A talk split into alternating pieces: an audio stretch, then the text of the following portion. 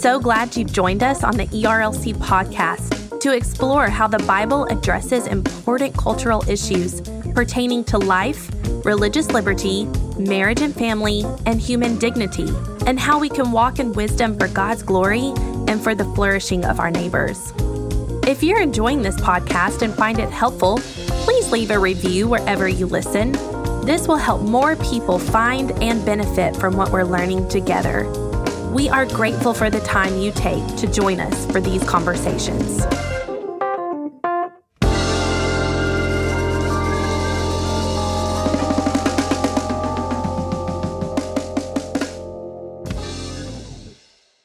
You're listening to the ERLC podcast. What?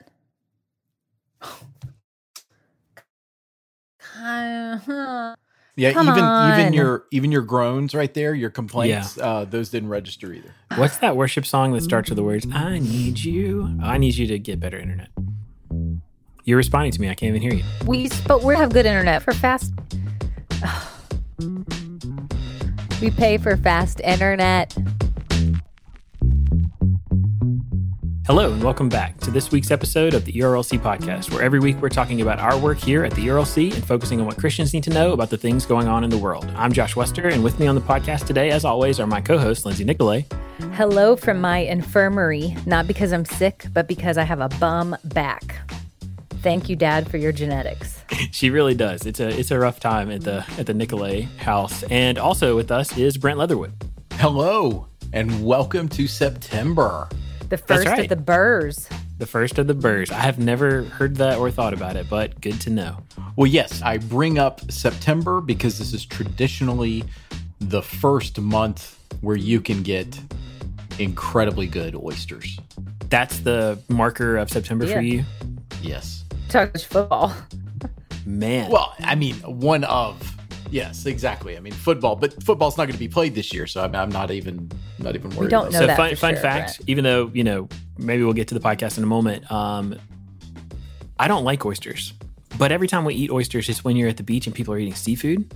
And I love crab legs. So anytime somebody talks about oysters, I associate them positively with crab legs. And so, yeah, I'll, I'll roll with you, Brent. I'm here for your September oyster. Let's get some crab legs kind of thing. Well, I don't like crab legs because I feel like it's so much work for so little benefit. The only time I've had crab, it's like the tiniest pieces of meat after I've stabbed my fingers and like blood is coming down my hands. That sounds And, It's awful. I not mean, let's- it's, it's not satisfying. And let's be honest, you're you're doing all that work to basically eat spider legs. I mean, it's just it's not really. So we think your crab legs are inferior, Josh. Sorry. Well, I can deal with your disappointment. In any case, uh, later in the show, we're going to talk to a special guest, our friend DJ Jenkins, who is a pastor out in LA. But so that we can get into it and maybe get off this subject of September and oysters, Lindsay, tell us what the ERLC has been talking about this week. Okay, so first up, we have uh, an article about something that we have been watching closely, and it's by Ryan Tucker, who works for ADF, the Alliance Defending Freedom, and our very own Travis Wussow, about a story that we have been following closely, and it's titled "What's Next for Religious Freedom in Nevada." And um, the deal is, what's been happening is under the governor's uh, mandate and under the reopening orders for COVID 19, many businesses have been permitted to reopen at half capacity. So, practically, this means that if a casino's maximum capacity is 2,000 people, a thousand people may gamble at its tables and slot machines, as the authors say. But the church of the same size can only welcome just 50 to a worship service. So, like I said, we've been following this closely. Brent, Josh, do y'all have any comments? Yeah, this is absolutely uh, an issue here because you clearly have uh, a state government that is treating churches in an inherently unequal manner from entities that are in similarly situated situations. Uh, so here, uh, casinos, the the fact that casinos can operate in the manner that they are doing, but churches cannot, just uh, boggles the mind in a in a nation that has the First Amendment, uh, and it it still applies in the midst of a of a pandemic. We we have been abundantly clear about that throughout this this COVID season. And this is just a, a an egregious example here of a, a government uh, seemingly targeting churches and um, and and so I am thankful that we have partners out there like Alliance Defending Freedom that are litigating this to um, a reconfirm that the First Amendment is is still with us, and b forcing governments to just make sure that a they are communicating clearly and that they are communicating consistently uh, with what the the legal constraints actually are when it comes to church and state throughout the entire pandemic, you know, we have used as a floor, like as a minimum threshold, that churches need to be uh, and religious institutions uh, need to be treated in a similar way to similarly situated entities. The distinction there is that that churches and houses of worship are protected by the First Amendment in ways that casinos certainly are not. And so for them to not only not be treated equally, but actually be treated worse than these, you know, similarly situated entities is it's absurd. And uh, certainly it is good that there are uh, so many, including our partners at ADF, so many groups that exist just to advocate for religious freedom. And we're hoping to see uh, this reversed in Nevada because this is just it's an unconscionable practice. And so I, I would just uh, want to just reiterate um, on top of, of what you said there, Josh. Th- this is a this is a legitimate example of where there is a church state collision and and the the state has has really overstepped its bounds here. And we have said, you know, throughout this moment, uh, church leaders, pastors, view yourselves as partners with civic leaders in combating the the spread of this virus. A- act wisely, uh, act consistently with with what your your local guidelines, particularly local public health experts, local officials. Uh, so that, that you can act in a way that is consistent with what is the best practice in your particular area. I mean, I think as we have seen, the the spread of this virus is is uh, much more likely in dense urban settings than in far less dense rural settings, and and so a number of these limitations and and uh, guidelines presented by governments have reflected that. And so but you can only be consistent if you are are communicating. And at the same time we have stressed to civic leaders open up lines of dialogue with churches in your community so that way they are given uh, the the latest guidelines based on what we now know about uh, the virus in our area or just what science is telling us uh, about it. I mean that that communication aspect is so important, and honestly, that that should be happening even when we're not in the midst uh, of a pandemic, just so that both sides of church and state can understand what is happening, what is going on in each sphere. And look, we've had multiple conversations with local officials where I, I, think from us on the church side of things, like we've just had to explain like very basic things like what is communion? Uh, what do we mean by a pastor and an audio visual guy being essential for for going in and recording uh, a sermon? Uh, these are are very honestly small hurdles that can be overcome if we are uh, approaching these things in a spirit of cooperation. Unfortunately, in this instance, in Nevada, it doesn't seem like that is is what is occurring from the state side of things. Thank you all for weighing in. I know I, for one, am thankful for resources like this that help explain these important things like our First Amendment freedoms and religious liberty. I'm thankful for an organization that fights for the religious liberty of all people. So, again, if you're wondering what's going on in Nevada, I would encourage you to check out this article. Next up, we have an article by Josh Wester. It seems like we are featuring his articles every week, but he has just been eating his Wheaties and his brain power is just getting stronger and he's just been writing good articles. So what can I say? And this well, is a really important one. for this one, Lindsay, because yeah. you, you're the one that suggested this topic. It was my idea, but I couldn't have written it. So this article is a really important article because it has to do with the vulnerability of these babies and these infants and the egregious acts that are happening toward them, murder actually, in the practice of abortion.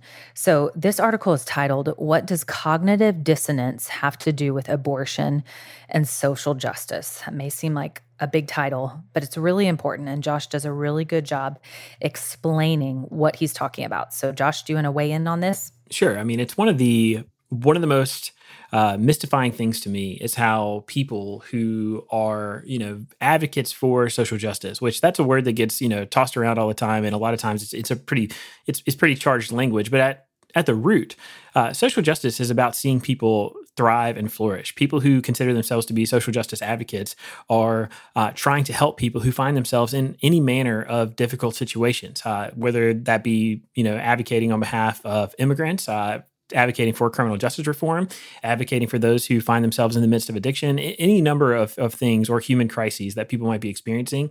People who advocate for social justice do that because theoretically it's because they have a high view of the human person. But when it comes to abortion, what we're talking about is probably the most egregious practice of violence against the most vulnerable population in our society. And so often, social justice advocates, those who in all of these other cases are consistently advocating and trying to prop up human dignity and work to see uh, change or policies that support those things and allow people to thrive and flourish and certainly to live tend to turn a blind eye toward abortion. And so that was the real impetus behind this article was just the idea to talk about the cognitive dissonance that happens there when we talk about social justice and yet we neglect the unborn. But also take a chance to, to look at the other side of that to see how even cognitive dissonance affects those who do, uh, who are pro-life and do consider themselves to be advocates on behalf of the unborn. And so I try to do all of that in this article. And it's really helpful. And it's a call to make sure that our beliefs uh, line up and our practices line up. And I love this uh, final paragraph. It says, Jesus was perfectly consistent in his beliefs, regardless of the cost, and he never decided which people mattered. He affirmed the value of every person, especially those most frequently overlooked. Following his example will transcend any party, platform, or ideology. It may keep you out of step with those on your side, but it will never lead toward error or contradiction. Cognitive dissonance affects all of us. Fixing your eyes on Jesus is the path to integrity. So, thanks for writing that article, Josh, and calling us to integrity in following Christ. And then finally, on our site this week and on social media, we had an emphasis on um, caring well in our churches for our congregants to ensure as much as we can that they're safe from sexual abuse and caring well for victims of sexual abuse. So we featured a couple of articles that had something to do with that. And then also we released our free Caring Well hiring guide.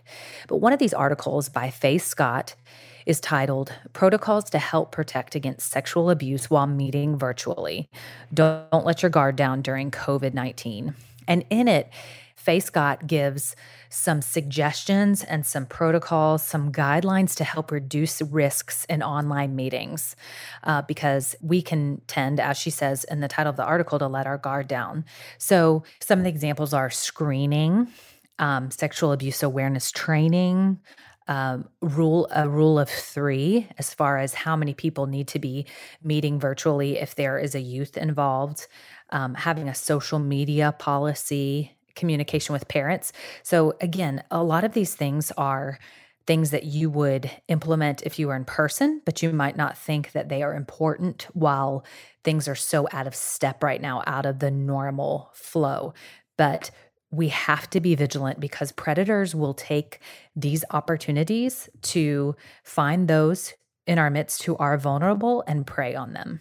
Yeah, our Caring Well initiative is our project to help equip churches and equip church leaders uh, to combat the the crisis of of sexual abuse in in the church. And we are so encouraged by the number of of churches uh, that uh, joined and took the Caring Well challenge initially. As a matter of fact, our as I think Josh said at the top of the show, our our guest this week, DJ Jenkins, he pastors a church in Los Angeles uh, that that has begun the Caring Well challenge, and so we're thankful for those churches who have done it. But this article is a great reminder that even in the midst of a pandemic, we cannot let our guard down. We cannot uh, continue to pursue ways to combat abuse because the enemy will will use this time uh, to somehow infiltrate our church and um, take advantage of those who are in vulnerable situations. And so uh, I'm really thankful that we uh, we surfaced this piece this week. Absolutely. And like I said, we have plenty of other really helpful resources on our site. These are just three of them. So, Josh and Brent, that's your look at what's happening at erlc.com. Hey, Lindsay, thanks so much for that. And Brent, that takes us to the culture section for the week. So tell us what's going on. All right. Well, we begin this week with The Rock. Not, uh, thank you. you. Know, n- not Alcatraz. I was trying to say that really in my Sean Connery best, uh, you know, Scotland Forever. Yeah, yeah, it's it's just not it's not really coming across the way that it does when he does when he said it in the movie. But so no, we're not we're not starting at Alcatraz. We're actually starting with Dwayne the Rock Johnson. That's right, the superstar shared some unfortunate news on his home front. He and his family have tested positive for the coronavirus. Johnson announced uh, their diagnosis in an 11 plus minute video on Instagram this past Wednesday. He said he was shocked after hearing of their positive test results, calling the ordeal, quote, one of the most challenging and difficult things we've ever had to endure. In an Associated Press report about this, the actor said he, along with his wife, and two young daughters contracted the virus, uh, but have now recovered. And he said his daughters bounced back after having a couple of sore throats, but that he and his wife had some really rough days. So, uh, this is a reminder that uh, even though I think a lot of us are ready to be done with COVID 19, it, uh, it is not done with us. It is still raging out there. Yeah, I've got to jump in on this one only to say that, you know, The Rock is well, he's an American icon. He's my hero. And when I found out that his family was going through this, I was particularly sad. Uh, it is a reminder for a lot of people to take it seriously, to remember that you know no one is immune from this, and not even somebody who you know is in maybe the the best shape ever uh, is still a, you know susceptible to come down with the coronavirus and be you know experience some pretty dramatic effects from it. And so it's kind of a warning for everyone that this is still a thing that we are contending with, even though we're all fatigued by it and ready to move on with our lives. Mm-hmm. Yeah, and The Rock has taken a pretty hardline approach. People that come visit him from here on out have to take a COVID test before, because apparently he caught it from close family friends. Well, uh, it is. It is again. It is a reminder uh, that this disease is is still out there. And even though I'm thankful that we seemingly have come down from the the highs that we saw nationally in in June and July. There are still hotspots uh, around the country. Uh, just this week, uh, Dr. Anthony Fauci was um, he was warning that there are multiple states that uh, could potentially be on the on the verge of a, an, an increased outbreak.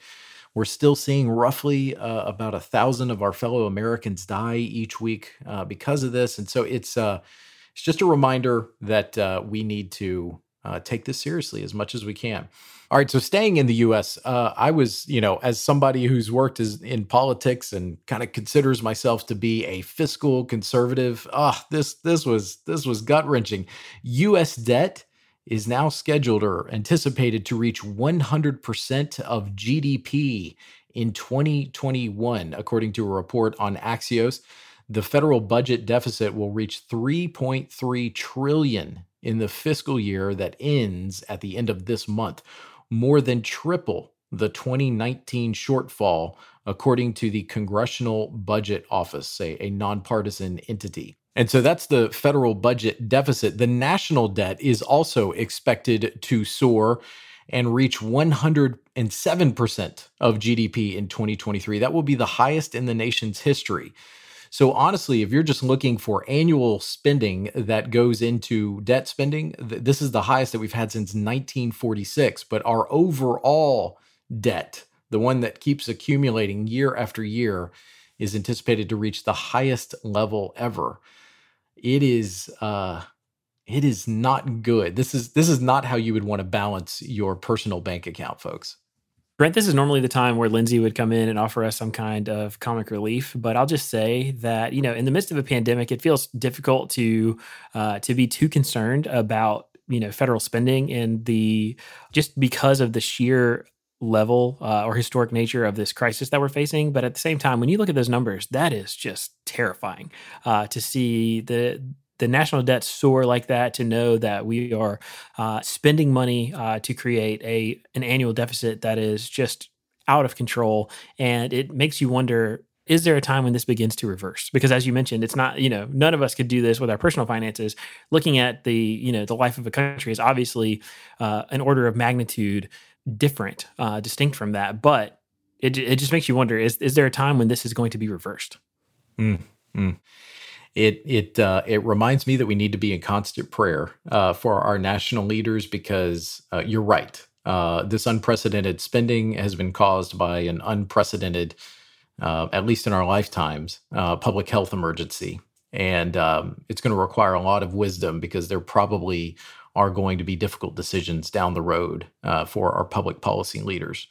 So, as I mentioned, COVID 19 has been the main driver of much of that spending on that note, this week the the Center for Disease Control and Prevention did something that that raised some eyebrows. They listed in their official documents online for 6% of deaths, COVID-19 was the only cause mentioned. So 6% of the deaths in this coronavirus season, COVID-19 was the only cause mentioned. So obviously online this caused a lot of speculation, some of it maybe not the most helpful uh, because essentially what they're saying is out of the so far 180,000 deaths that have been recorded in America, only a relatively small amount were related to coronavirus, or at least that's what some people tried to argue. I came across what I thought was a really helpful explainer from the dispatch. Uh, and it said that the CDC page mentions that the death counts are based on death certificate data and understanding how death certificates are filled out and the differences between terms like immediate cause and underlying cause helps to paint a much clearer picture here. So, in other words, most likely these deaths were all related in some way to coronavirus, and it brought about additional causes that unfortunately led to a person passing away. And that's that's what I thought was most helpful about this piece because again, we just seem to be in the season where there's a lot of misinformation that is spread out there. And I, I thought this was a, a helpful piece uh, for our audience. Yeah, you know, I'm kind of doing a virtual eye roll at this because it is misinformation. It's kind of along the lines of the conspiracy theories a little bit that we've talked about. I didn't read that particular article, but I did see some helpful posts from doctors that we trust. One of them his name is Scott James, and he's actually written for us. And he just commented on some of the explanation and how this is just grossly misunderstanding the statistics. And then I saw another lady post her husband had died of cancer and she said she said but do you know what is not listed on his death certificate as cause of death cancer because the cancer had led to something else involving his lungs and that ultimately was the cause of his death. So again, it's like you wrapped it up and said Brent that COVID-19 was probably related to these additional causes that ultimately led to a person dying. So we have to be quick to check our information and quick to listen and read and not to type and share. That's a good word, Lindsay. And so honestly, there's there's not really an appetizing way to segue to this next note, but I know it's going to make you happy, Josh. In Alabama, effective at 5 p.m. on Monday, all buffets, salad bars, and self serve drink stations are okay to reopen as long as there is an employee present whose duties include ensuring that six feet of separation exists among customers, according to the news website AL.com. So basically, if you've been hankering for some Western Sizzlin, Golden Corral, Ponderosa, or Ryan's, you're good to go in Alabama. Oh man, one of my favorite pastimes as a kid was going to a good buffet. And by good, I don't necessarily mean quality. Ryan's, I'd go load up on their yeast rolls and then I'd hit up the dessert bar, get their soft serve and stick Twizzlers in there. And uh, loved me some Golden Corral also loved me a good cafe like uh, Morrison's. Have y'all ever heard of that? My papa would take me and he'd get liver and onions. Isn't that a cafeteria, not a cafe? Yeah, cafeteria. Yeah, cafeteria. Yeah, yeah. Okay, yeah, yeah, yeah. Yeah, it, back home in Chattanooga, we had the Piccadilly. Yes, Piccadilly. Oh, yeah, Piccadilly. Well, I um got my start in my working life in a steakhouse buffet that was similar to Ryan's, and uh, worked there as a busboy when I was 15 and then returned for a job as a waiter when I was in college. And so, yeah, I'm very familiar. I don't miss doing that job or those jobs really at all. But yeah, you know, I'm probably going to wait a while before I hit up a buffet, but at some point, I'll be there.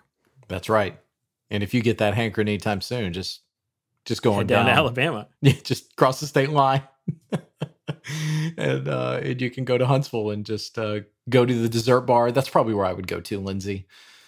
Uh, I think my uh, buffet days are done after this pandemic. also, my standards have been raised just a little bit. well, I can't let us move on without acknowledging Megan is uh, throwing the, you know, the brains behind the podcast is throwing shade at Brent right now because uh, her public service announcement is that all cafes are cafeterias because cafe is literally short for cafeteria. Really? So it's the Starbucks cafeteria in long form. It could be delicatessen. Not, I don't know. That that wasn't what I was expecting, but okay.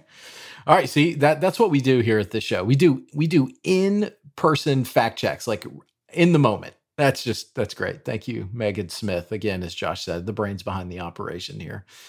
All right, so moving right along to the political front, Axios reports that the Commission on Presidential Debates, it's usually not a commission that we talk about except every four years, but it is a real thing on Wednesday, it announced the moderators for the upcoming general election debates. They include Fox News' Chris Wallace, USA Today's Susan Page, C SPAN's Steve Scully, and NBC News' Kristen Welker. That's just more evidence that we are now heading into the stretch run of the fall campaign for president. We got another note this week because the Biden Harris campaign announced an eye opening sum for fundraising in the month of August $365 million raised in one month, and the majority of that coming from small online donors. That shatters the previous one month total from all other campaigns. All right, so on the home front, do y'all remember Tide Pods? That was a thing for Megan's generation to consume. Well, they still have Tide Pods, but they have like safety seals on them now. Okay. Well, we want to make sure that Megan is safe. So, but apparently, there's actually a new challenge. Uh, according to Fox News, the Benadryl challenge is a dangerous social media fad on the app TikTok that led to the death of a 15 year old Oklahoma teen last week and the hospitalization of at least three teenagers in Texas in May. The Deadly Challenge coaxes participants to take several doses of the over the counter antihistamine to the point that the person trips out or hallucinates. This is not something that I would recommend our, our listeners participate in, but obviously something that we want parents uh, who might be listeners of the podcast to be aware of. Yeah, I can't imagine that any person who's ever taken Benadryl before would voluntarily take multiple doses of Benadryl at a time. Uh, it is already a really potent, you know, drug, and so the idea that you would take it, uh, take multiple doses, is just insane. But you know, teenagers are they do things that aren't smart. Well, and you know, it goes back to our article uh, earlier, and and we've had another article similar to it in the past. I believe that we talked about a couple weeks ago. It doesn't necessarily have to do with abuse, but it has to do with parents continuing to be vigilant over their children's use of the internet because even teenagers, they may seem older, of course, than a seven year old or whatever, but they still make really dumb decisions and they still need guidance and they need help and they need to know that you probably shouldn't follow friends or imitate friends who are partaking of the Benadryl challenge. That's right. All right. And then finally, a, a sad cultural note. So, this actually occurred last week, uh, right after we recorded, uh, is when this news came out. But the actor Chadwick Boseman passed away after quietly battling cancer. Um, according to the Associated Press uh, report about his passing, we remember him for slipping on the cleats of Jackie Robinson and then the Godfather of Soul's dancing shoes, portraying both black American icons with a searing intensity that commanded respect. And then when the former playwright suited up as Black Panther, he brought cool intellectual gravitas to the Marvel superhero, whose Wakanda Forever salute reverberated worldwide. What we didn't realize is that as he was uh, filming the Black Panther, Boseman was privately undergoing countless surgeries and chemotherapy. He never spoke publicly about this challenge, and he succumbed to it last week uh, at the age of 43. What a great talent uh, that that we lost in in Hollywood and honestly in culture.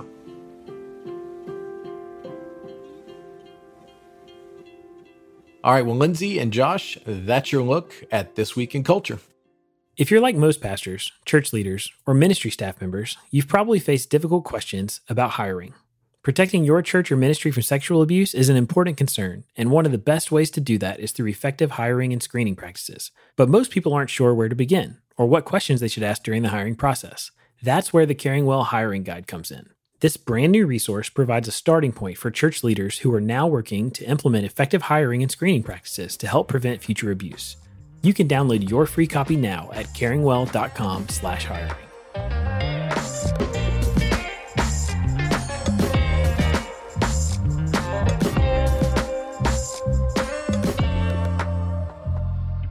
All right, so now we're about to talk to our friend uh, DJ Jenkins. DJ is the pastor of Anthology Church in Los Angeles. He is an ERLC Leadership Council member and someone who is leading a church right now through something we mentioned earlier in the show, the Caring Well Challenge. So we're excited to talk to DJ today.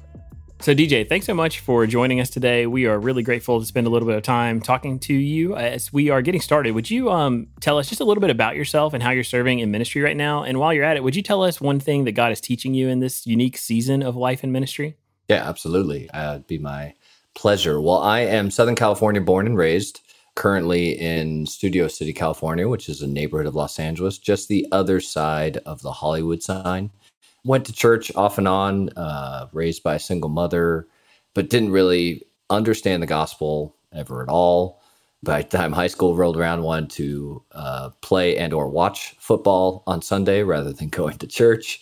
And it was uh, going to school at one of the California state schools, Cal Poly Pomona, uh, where I met several staff from uh, what at the time was called Campus Crusade for Christ, and now, of course, is called Cru And just wanted to get involved in something that would give me friends. And uh, I remember sitting in some of the first Bible studies and hearing the gospel clearly articulated for what I'm sure is not the first time because I know I heard it beforehand. I know my family has a, a history and and been to some churches, but I just remember it was like fireworks were going off in my mind and I remember kind of in my mind going, why has no one told me this before? I can be fully forgiven of my sin. And it was the most basic things like fully forgiven of my sin, past, present, future, through Jesus, not through my efforts. And it was like, you know, everything was like Copernican revolution and uh, my life was changed. I was back in 1999 and served on staff with uh, Cru for nine years, both there at Cal Poly Pomona and then at the University of Arizona. We lived in Tucson. And then uh, God really expanded our hearts beyond uh, college students at that time. And uh, lots of process going in there, lots of things from folks like Ed Stetzer and Tim Keller and perspective on church planting. And we had done several trips out in Los Angeles with Cru to Santa Monica. And God just really grew our heart for Los Angeles. And um, there's a lot of people that don't like Los Angeles, and we love it, and uh, felt maybe that's part of God calling us here. And so met some of the uh, local, uh, what is now Send Network people. Loved the heart and the vision of a couple of those people. Robbie and Kim Pitt are their names. They're now in Colorado, uh, serving and planting uh, out there. But uh, it was that process, and so way back in 2012, we planted our church or moved anyway um, to Studio City, which is a very influential called Studio City because there's lots of studios nearby. so lots of people making the TV and movies and the narratives that are really shaping not just this city, of course, but really the country and in a lot of ways the world. And so it is, people say, why did you go there? And I say, because we're crazy. Uh, it is uh, hard soil. it is not, uh, is not easy, but it's people filled with people like anywhere else. And we love it here. We love the people here. And we've been doing ministry and in our small church um, since back in 2012, really started the church going about 2014. And one thing that God has been teaching me, we're going over the uh, Lord's Prayer, Matthew 6, 5 through 15. And I think one of the things that struck me as I was preparing my sermon was how big picture the first half of the Lord's Prayer is. You know, you have kind of two sections. You have the Your Kingdom Come, Your Will Be Done. Then you have the Give us our daily bread. It's amazingly both personal on the back end, but then the front end is Your will be done, Your kingdom come. It is huge and big. And I think it, when I think about uh, the things that I was reflecting on were this is a prayer that's supposed to be a model, it's supposed to be a template for us and how to pray regularly. But this is a prayer that has big picture effects on the world. This this affects countries. This is not just about my neighborhood or my family or uh, my country. This is about the kingdom of God. So it's it can't just be about what's going on in my life or how I feel, but this is about justice. This is about uh, the big picture of human trafficking. This is about how we treat the unborn. This is about how we treat the most vulnerable among us. God's kingdom coming includes other things like church planting and sharing the gospel and people coming to know Christ around the world. And I was just struck by some new eyes and fresh on what it meant to thinking through all the things that are going on now in our world and thinking, boy, the Lord's Prayer really, on the front end, really does address so many of those things that we're wrestling with right now. So, yeah, that's one thing God's teaching me in this season. So, this podcast focuses on Christians and culture.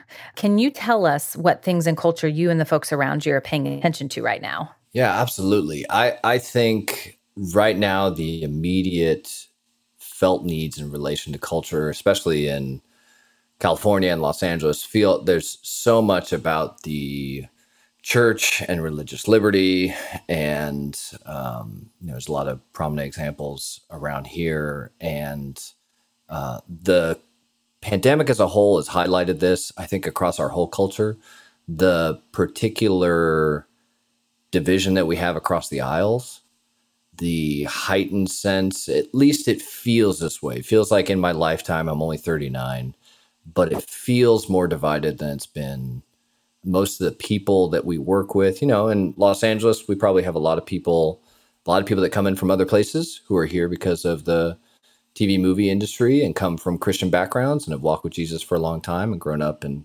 places like the South and places like the Midwest. And then you got a lot of people who are from here and probably come from a more progressive background in their family history and things and, and maybe identify more with the progressive causes here in Los Angeles. So we actually get quite, even though our church is um, is small, we get quite a, a diverse mix of perspectives. And then we have age groups across the board, uh, from older to younger, and some of the same patterns we see other places where younger people tend to be more socially progressive or conscious or whatever it might be seem to happen here too. So we see some of the yeah, I I see our church as a whole kind of still united around the main mission that God has called us to in the church. But boy, everyone is feeling in their families, in their conversations they have um, with coworkers, in anything that happens, big picture, just the division and the vitriol that is felt across the board. And so I think seeing that with the pandemic and the heightened things that are going on with that, that coming into the church and when it's allowed to meet and what the government says about how that relates to the pandemic. And I have had a lot of conversations with local pastors around here and then some greater big picture things going on outside of my own conversations. But there, people are, pastors especially, are just getting it from both sides, from their people. You're doing this, you're capitulating, you should be standing up you're not paying enough attention to the virus, you're not keeping us safe. It is brutal. And so I, I think seeing the the I, I'm broken by the division that's in the greater culture in Studio City and Los Angeles. So trying to navigate those things in the culture and as followers of Jesus. And I, I this whole pandemic has really brought up, you know, what, what boy, religious liberty concerns. What does it look like? What has God called us to in relation to obeying Romans 13? What does it look like to submit to the governing authorities, whether they're good or evil? What does it look like to stand up for I don't even know if the scriptures call us to stand up for our rights, but we are to seek to obey Christ, which includes gathering together regularly in person. And I found myself, and I know a lot of people, including the ERLC, have put out different resources and things, but boy, I find myself going, I need to think through a lot of these things more uh, for our people and uh, and so on. So I see all that. I see that going on in the culture coming into the church, and it. Um, I wish I had uh, wonderful answers that could unite everyone together. But that that those are things that uh, yeah that I see going on that concern me. Well, DJ, one of the things I am continually thankful for in this season is how you and and pastors just like you, even in the midst of this challenging season, just continue to faithfully proclaim the gospel uh, for uh, the people that you are are privileged to lead right now, and um, just thank you for that consistency in a in a world full of inconsistency and and things that are just upside down. Thank you for just constantly calling us back to the truth. So let's uh, let's switch gears uh, slightly for this third question. One of the things that we are spotlighting at the ERLC this week is our Caring Well initiative. And so I'm curious, can you tell our audience briefly what what made you and your church decide to uh, take the Caring Well challenge, and, and what's it been? What's it looked like as y'all have uh, kind of started going through that process?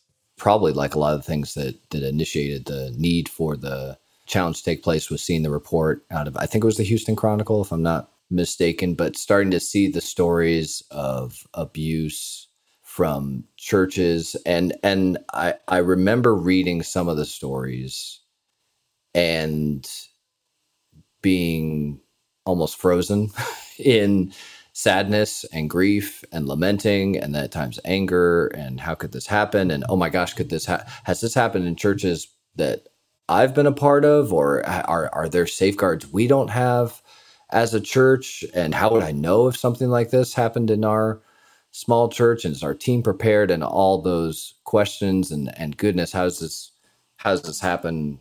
And I think a lot if if anyone's familiar with the initial reporting from those stories I think everyone probably had similar reactions to those things. And then we, um, as the ERLC, and I think uh, JD Greear and others from the um, SBC started to highlight the Caring Well initiative. We said, gosh, we, well, little old us, we got to at least be part of this somehow. And uh, it will only produce good things um, in the long run. And uh, I had the opportunity to go out to the uh, Caring Well conference, and that was extremely hard, uh, extremely good. Uh, there were sessions after hearing some of the stories of abuse that some of the speakers shared that I literally just sat in the chair. There were times of like corporate worship during some of the sessions. And I was like, I can't do this right now.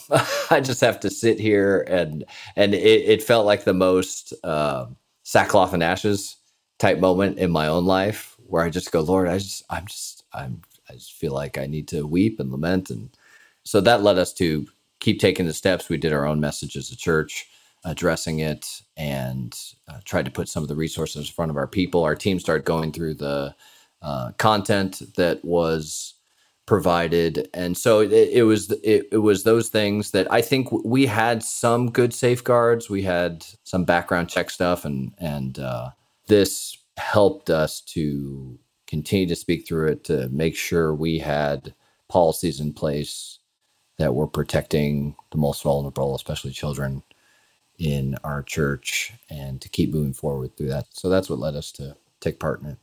Well, we're so thankful for um, for y'all taking up that challenge and and seeking to make your way through it and seeking to make your church a safe place for victims of abuse and to protect your congregants from abuse. In the midst of what has been uh, a hot spot during the coronavirus out there on the West Coast in Cali.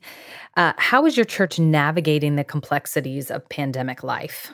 And they're probably never ending complexities. Yes. Oh my goodness. I, I think uh, you know, I, I, try to be pretty up on the scientific data and the news and things, and and so I remember telling, having conversations with our team uh, before the initial, um, you know, I think it was Rudy Gobert from the NBA tested positive, and a game was canceled, and then Tom Hanks came out and said he tested positive, and it felt like everything kind of changed whatever day that was, but uh, things changed so quickly, and all of a sudden we didn't even have an option. So again, we meet in a local city recreation center, so it's part of the city of Los Angeles. So we made the decision not to meet at that time already in March, and then like two days after we made the decision, it was not our option, and we had to do it. And so some some of the changes were thrust upon us, and then we were trying to plan through everything and we like gosh like so many other people had to go okay do we do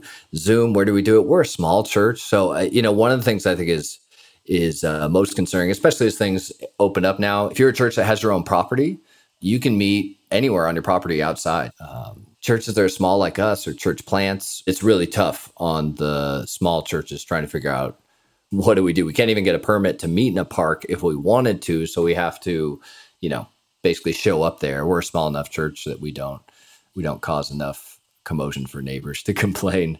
Uh, but that's one of the hard things is that it is is now as we're coming out on the back end after doing tons of online services. Um, certainly in California, certainly in Los Angeles, things change so much. And so every time back in May, we bought all these, we bought several um, thermometer uh, thermometers. Yeah, yeah, like the uh, touchless ones. Cause we're like, hey, we're going to be open soon. We got to get these going and get everything and yeah, we're not opening soon. and so uh, things, there's so many times our team has met, our leadership team, and uh, we've just had to uh, change things up every single time. So that's that's some that's one of the toughest things. We've just had to continually, every time we make plans, something changes. Things are looking better now in LA. Things are starting to open up more. Everyone's talking about fear of a another fall outbreak, and so you know we don't know. We're just trusting God like so many others and trying to walk with Him and trying to still do our best to continue to keep up with our people and try to meet needs where we can. DJ, I appreciate the humility that you were expressing in that that final part of your answer because there's just so much that is unknown uh, about this virus, about what potentially may or, or may not uh, be yet to come. And so, really, the only way that we can approach this is in humility.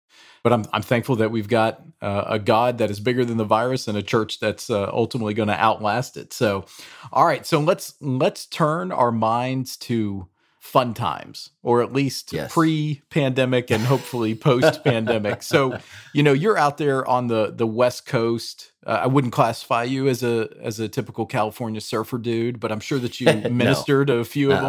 them. So, in normal times, what are some of the LA things that you really enjoy and that maybe you can uh, help our audience anticipate getting to enjoy once things clear up? Well, the, the, great thing about LA is there's tons of things you can do. People think, you know, do you go to the beach all the time? I'm like, no, the beach is hard to get to and it's parking's crazy. I hate sand. so that's, uh, yeah, I'm not a typical uh, surfer dude. But LA, uh, the things our family really enjoys doing, we love food. LA has a great food scene. There is this taco truck down on the, sadly, on the other side of town. And by the other side of town, LA means you know, depending on the time of day, it's going to take me an hour at least to get there. Um, but when we pass it or when we happen to be nearby, they have these incredible seafood tacos that are fried and dipped.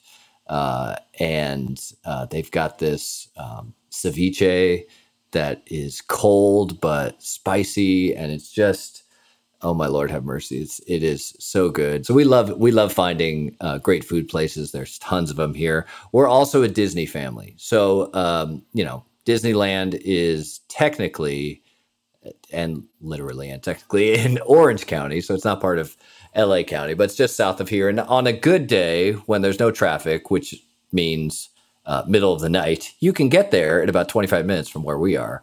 Most of the time, we we have annual passes that we ask for for gifts and things because they're they're quite pricey. But we uh, wrap in the kids' birthdays and stuff and make it all happen eventually. And so we'll we love on a long weekend or um, you know on a Friday afternoon we'll take the long trip in traffic, get down there about five or five thirty, go for three four hours or something, walk around Disneyland, go on a few rides with the kids, get a fun ice cream or something, and then come home late at night um, on a Friday night. And that's one of our favorite things to do. We're looking forward to whenever there's talk. There's talk. Newsom said there's hope. Governor Newsom said we're in talks and it's going in the right direction for theme parks. And so our family is uh, crossing our fingers that it won't be too far behind. But that's that's one of our favorite things to do. We're we love uh, love getting down there and enjoying our time together. So as a family. Man, DJ, well, it's been cool to uh, catch up with you and for our audience to get to hear a little bit about what it's like to live and do ministry in LA. I'm sure though that that last answer is going to be the thing that ab- actually creates the real envy. Uh, both because one, we talk about food on this podcast all the time, and so now I just want to get to that food truck that you mentioned, and then also you know just having just having theme parks in your backyard that you can just go uh, and take the family to casually. That sounds really wonderful. It's not the worst thing in the world. I can tell you that. Man, well, DJ, we're grateful to God uh, for all that He is doing through you uh, and Anthology Church out there in Los Angeles, and we are, you know, grateful that you took the time to talk to us today. So, uh, thanks so much for joining us. Thank you so much. I appreciate you all. Thanks for the work you guys do for us. So now it's time for the lunchroom. But before we get to that, I just want to say uh, again, following with Brent's real time fact checking, we found out uh, after we finished talking to DJ that today is his 15th wedding anniversary. And so we want to say happy anniversary to DJ and his wife. And man, I mean, that's that's a milestone. And so I hope you guys are doing something special to celebrate. Moving to the lunchroom, uh, guys, what a fun week I'll go ahead and go first uh, and just throw out two things. Uh, one of them is truly hilarious. Before I get to that one, I'll just mention this. So, uh, on the internet, there was some person in the world who posted this as a tweet. It says Zoom preschool. And I have a preschooler, so it stuck out to me. Zoom preschool is both hilarious and depressing. My four year old keeps unmuting himself and yelling in all caps, I do not know your name. Is this meeting over yet? Which is, you know, just speaks to my heart, both because I can understand the absolute pain and difficulty of trying to get a preschooler to do a Zoom meeting at all, but also because, man, I just it resonates with me because I just feel that so much about Zoom meetings. I I want to unmute my microphone and say, "Is this meeting over yet?" So anyway, that was quite funny. But if you guys didn't see it, the funniest thing that happened this week by far uh, came from a city council meeting where a guy stood up before a city council to make what seemed to be at first a very serious address to talk about boneless chicken wings. And if you haven't seen this video, it's linked in the show notes. You need to check it out because, with, I mean, just true gusto, this guy just absolutely goes after this point of talking about chicken wings as being false advertising. He said, There's nothing in a boneless or boneless wings. There's nothing in a boneless wing that actually comes from the wing of a chicken. And then he says, and but the the best part, and our colleague uh, Travis Wussow pointed this out to me. The very best part is he says, "We are teaching our children to be afraid of bones. Meat grows on bones." And as a, an astute observation turned into just serious comedy. Uh, if you haven't watched this video, you need to go check it out. That is ridiculous. And it reminds me of that very same colleague, Travis, when he live tweeted his uh, condo association board meeting that was oh, happening where they were kicking out a member of the board. I wish we could share that with the whole audience. Uh, that's probably a little too personal to, to put out there, but Travis did for our entire staff basically live tweet a meeting of his HOA or whatever, and it was just unbelievable the drama that was wrapped up in that. So hopefully you guys that hopefully that doesn't resonate with you, but but Travis had a truly hilarious and awful experience sitting on this board uh, and dealing with this yeah, now those, you know now th- defunct those, chairman those uh those open mic opportunities with local governments, particularly city councils and school boards, those attract some really interesting commentary sometimes. And uh, I'm thankful that this one was caught on video and shared with all of us.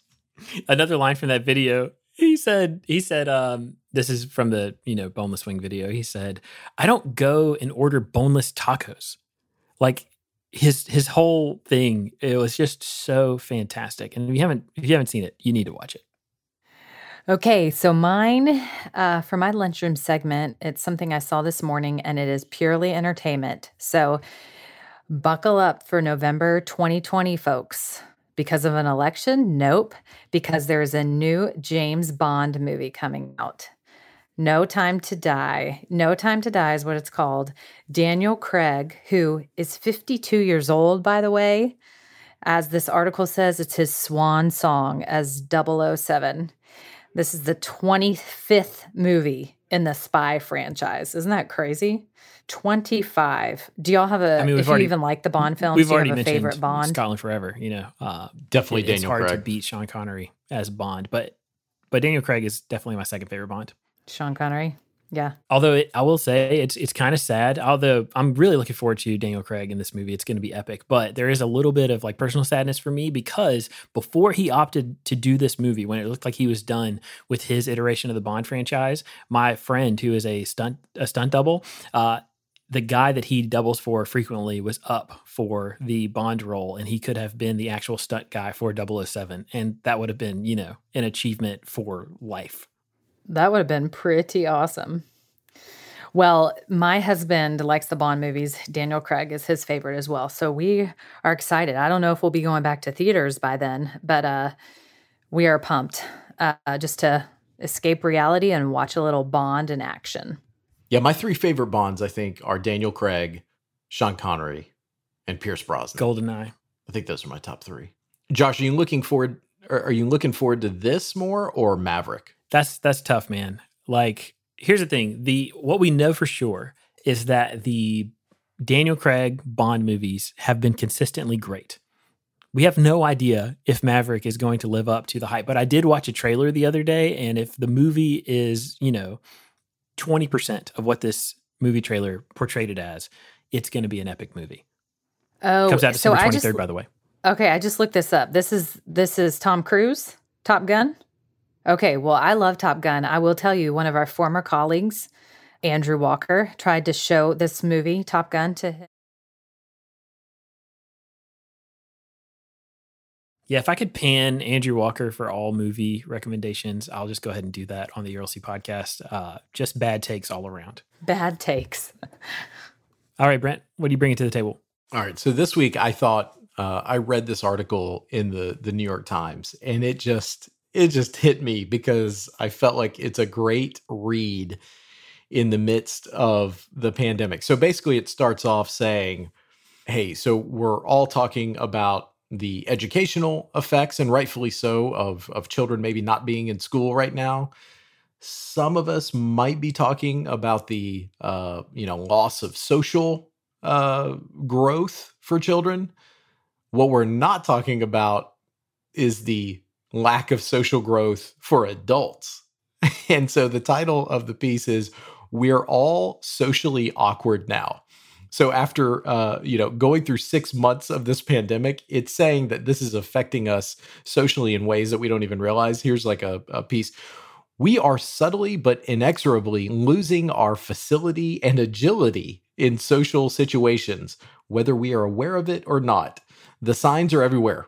People oversharing on Zoom, overreacting or misconstruing one another's behavior, longing for, but then not really enjoying contact with others. Uh, that last part, I mean, it just. I felt like it was writing about me. And so there's a lot of helpful, I think, data in there, but uh, it just reminded me that uh, who knows exactly what all we are losing touch with uh, as we remain kind of isolated or distanced uh, in in this this moment uh, throughout the well throughout the world in many cases.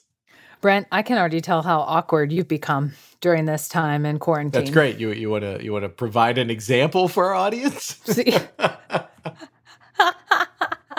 well, Lindsay, that's not only true of Brent. I know it's true of me. I've become increasingly awkward as I've just been living my life at home all the time. I'm spending all my time in my home office and not really seeing people. And sometimes it'll get to the end of the day and I'll realize that I haven't seen another person face to face in hours that can that can make for a lot of awkward things. Uh, there there are great parts of it that I'm really not looking forward to giving up on. Like anytime I don't have an official meeting, I can wear a T-shirt. That's a great thing. Uh, and you know, we all know the Zoom wardrobe is people only see the top half of your body, so you can wear pajama pants if if that's what you need to do to get through the day. Those are things I'm not looking forward to giving up necessarily, and it is understandable to me how many many of us are finding ourselves increasingly awkward in this very strange time. Well, speaking of awkward, yeah, we'll just go ahead and transition to the end of our show today. But if you could, if you could go into your podcast app and leave us a rating or review, it helps other people discover the show. And we are almost, at least in the uh, Apple podcast app, we are uh, almost at 100 uh, ratings. And so if you could help us get there, we would be really, really grateful. But just as a reminder, you can find links to all the things we talked about today in the show notes, and we hope that you will join us next week where we'll be back with more awkward conversation. And until then, uh, for Brent, Lindsay, and myself, we want to say goodbye and thanks for listening.